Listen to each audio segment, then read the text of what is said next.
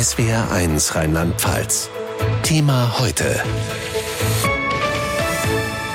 Mit Sarah Zubrot. Das war ein erfolgreiches Wochenende für die ukrainische Armee. Der Truppe ist es in den vergangenen Tagen gelungen, große Gebiete in der Ostukraine zurückzuerobern. Laut Generalstab mehr als 3000 Quadratkilometer. Darunter die strategisch wichtige Stadt Isium. Von russischer Seite hieß es zunächst, sie hätten ihre Einheiten umgruppiert. Inzwischen hat das russische Militär eingeräumt, dass die ukrainische Armee Gebiete zurückerobert und dabei teilweise bis an die russische Grenze vorgedrungen sei. Ob das wirklich der Wendepunkt ist, den sich vor allem die Menschen in der Ukraine wünschen, ist fraglich.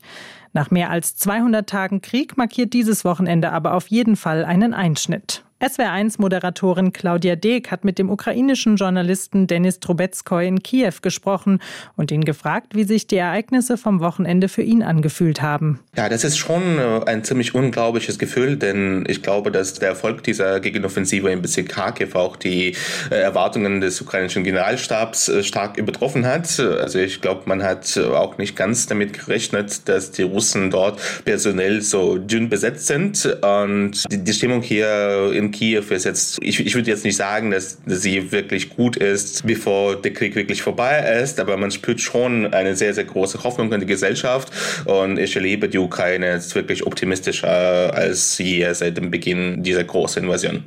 Würden Sie schon von einem Wendepunkt sprechen? Teilweise schon. Also es gibt unterschiedliche Frontabschnitte und es wird nicht überall so laufen, wie es jetzt gelaufen ist.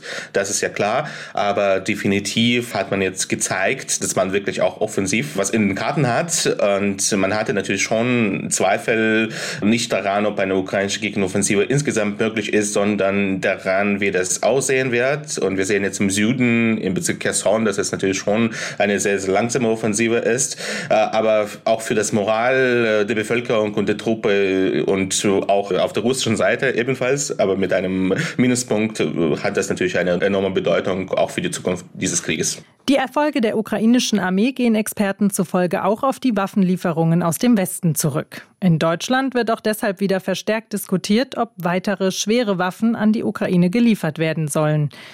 Der General AD Hans-Lothar Domröse hat sich bei SWR1 Rheinland-Pfalz aktuell heute für weitere Waffenlieferungen ausgesprochen.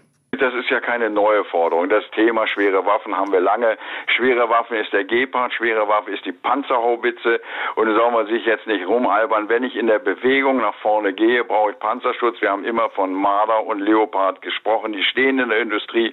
Die können wir abgeben. Wir müssen jetzt diesen Anfangserfolg der Ukrainer füttern und stützen. Die Diskussion um die Lieferung von Waffen an die Ukraine, sie ist so alt wie der Krieg selbst. Mit den Erfolgen der ukrainischen Armee am Wochenende ist sie in Deutschland aber wieder neu entfacht. Forderungen kommen dabei sowohl aus der Opposition als auch aus der Ampelkoalition selbst. SWR1-Reporter Georg Schwarte fasst die Positionen zusammen. Dies ist nicht die Zeit des Zögerns und Zauderns.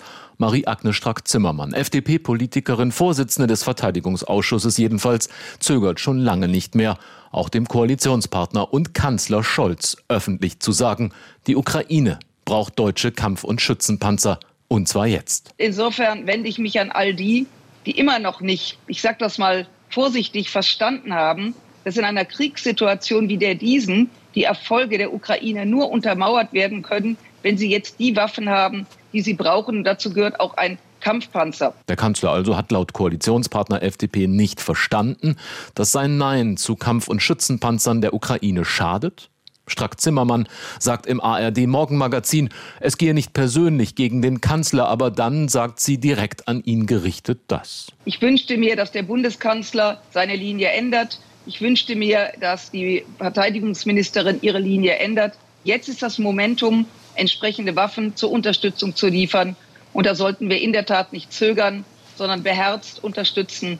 Und die Außenministerin Baerbock hat ja auch gesagt, wir stehen an der Seite der Ukraine, solange sie unsere Hilfe braucht. Und das sollten wir jetzt auch tun. Und eben jener Außenministerin hatte bei ihrem Blitzbesuch am Samstag in Kiew der ukrainische Außenminister Kuleba das mit auf den Weg gegeben. Jeden Tag, an dem in Berlin jemand darüber nachdenke, ob man Panzer liefern könne, sterbe jemand in der Ukraine, weil der Panzer noch nicht eingetroffen sei. Der deutsche Ex-NATO-General Egon Rams versteht ohnehin nicht, warum man Panzerhaubitzen liefere, Kampfpanzer aber nicht. Also ich verstehe diese ganze Diskussion um schwere Waffen nicht. Wenn Sie einen Flakpanzer Gepard nehmen, dann ist das auch ein schweres Gerät mit einer entsprechenden Bewaffnung, die man auch im Bodenkampf einsetzen kann. Und hier zu fantasieren, beispielsweise auch äh, Leopard gegenzusetzen gegen Panzerhaubitzen, auch Panzerhaubitzen haben ein großes Kaliber, das ist für mich eine theoretische und eigentlich völlig überflüssige Diskussion. Sagt Rams im ZDF. Völlig überflüssig oder eine mit den Bündnispartnern abgesprochene Linie? SPD-Co-Chef Klingbeil verteidigte im ARD-Sommerinterview den Kurs des Kanzlers. Es gibt etwas, was Deutschland in diesem Krieg ausgezeichnet hat, nämlich, dass wir keine nationalen Alleingänge gemacht haben, dass wir uns eng mit den Amerikanern, mit den Franzosen abgestimmt haben. Kein Land liefert gerade westliche Kampfpanzer. Das ist die Entscheidung und das muss jetzt unter den Staats- und Regierungschefs besprochen werden, ob angesichts der Forderungen aus der Ukraine, angesichts auch der Erfolge, die die Ukraine gerade hat, was die nächsten Schritte sein können, um dieses Land zu unterstützen. Schützen und Kampfpanzer aus Deutschland, antwortet ihm Strack Zimmermann. Dass die Verteidigungsministerin Lamprecht darauf beharrt, keine Waffen mehr aus Bundeswehrbeständen zu liefern, findet die FDP-Politikerin nicht sonderlich überzeugend. Es ist interessant, dass Jens Stoltenberg, der NATO-Generalsekretär, in dem Kontext gesagt hat, dass es jetzt wichtiger ist, der Ukraine umgehend zu helfen, als an die eigenen Waffendepots zu denken. Der Politikwissenschaftler Carlo Massala verweist darauf, dass die Erfolge der Ukraine jetzt auch durch moderne westliche Waffen zustande kamen. Er sagt, jetzt komme es auf den Kurs des Kanzlers an. Liefern oder weiter Nein sagen. Zum Großteil würde ihm seine Partei folgen, wenn er seine Position verändert. Also es geht hier um die Lageeinschätzung des Bundeskanzlers.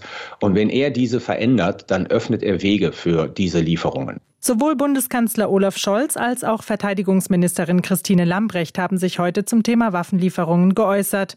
Und beide bleiben bei ihrer Linie. Ukraine weiter unterstützen, ja. Deutsche Alleingänge, nein. Wir haben die Ukraine sehr umfassend zusammen mit unseren Verbündeten mit Waffen unterstützt. Das, was wir geliefert haben mit unserem Flakpanzer Gepard, die Panzerhaubitze 2000, der Mehrfachraketenwerfer Mars, sind die Waffen, die tatsächlich dazu beitragen, dass es jetzt in dem östlichen Gefecht auch möglich ist, die Ergebnisse so zu verändern, wie wir das gegenwärtig sehen.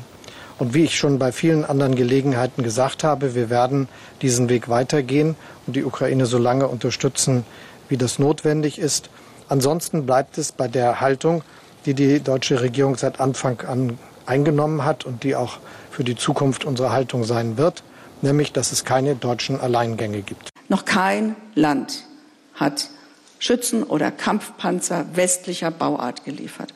Und wir haben uns darauf verständigt, auch mit unseren Partnern, dass wir da keine deutschen Alleingänge machen. Und deswegen sind wir da im ständigen Austausch und werden das immer genau auch besprechen. Aber das ist die Vereinbarung und an der halten wir auch fest. Der Krieg in der Ukraine mit den militärischen Erfolgen der ukrainischen Armee vom Wochenende scheint er in eine neue Phase gegangen zu sein.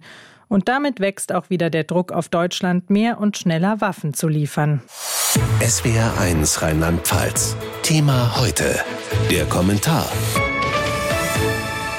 SWR 1 Berlin-Korrespondent Kai Küstner meint, die Lieferung von Kampfpanzern etwa sei auch in deutschem Interesse.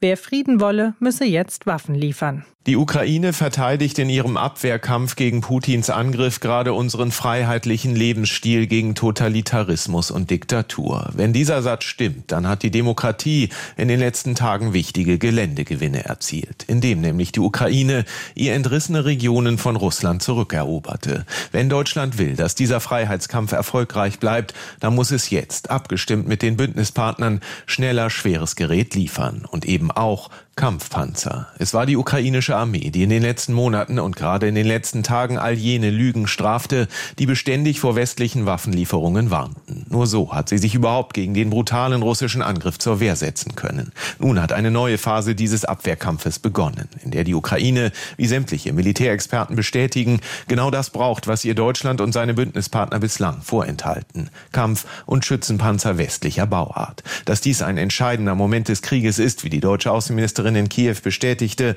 scheinen alle erkannt zu haben. Diesen entscheidenden Moment mit unentschiedenem Nichthandeln verstreichen zu lassen, wäre fatal. Kanzler Olaf Scholz Politik des behutsamen Vortastens ist unter anderem der Furcht geschuldet, Deutschland könne Kriegspartei werden und insofern auch nicht achtlos vom Tisch zu wischen. Doch die Frage, warum die Bundesrepublik die Ukraine mit dem Schwersten ausstattet, was sie an Artilleriegeschütz zu bieten hat, mit der Panzerhaubitze, aber mit Panzerlieferungen eine rote Linie überschreiten würde, hat bislang niemand schlüssig beantwortet. Mit Kriegstreiberei übrigens haben die nun auch aus der Ampelkoalition selbst wieder unüberhörbar laut werdenden Waffenforderungen nichts zu tun. Verhandeln wird Russlands Präsident Putin erst dann und nur dann, wenn er militärisch keine Erfolgsaussichten mehr sieht. So absurd das für manche Ohren klingen mag, wer Frieden will, muss jetzt Waffen liefern. Im Interesse der um ihre Existenz kämpfenden Ukraine und im Interesse unserer demokratischen Lebensweise in Europa.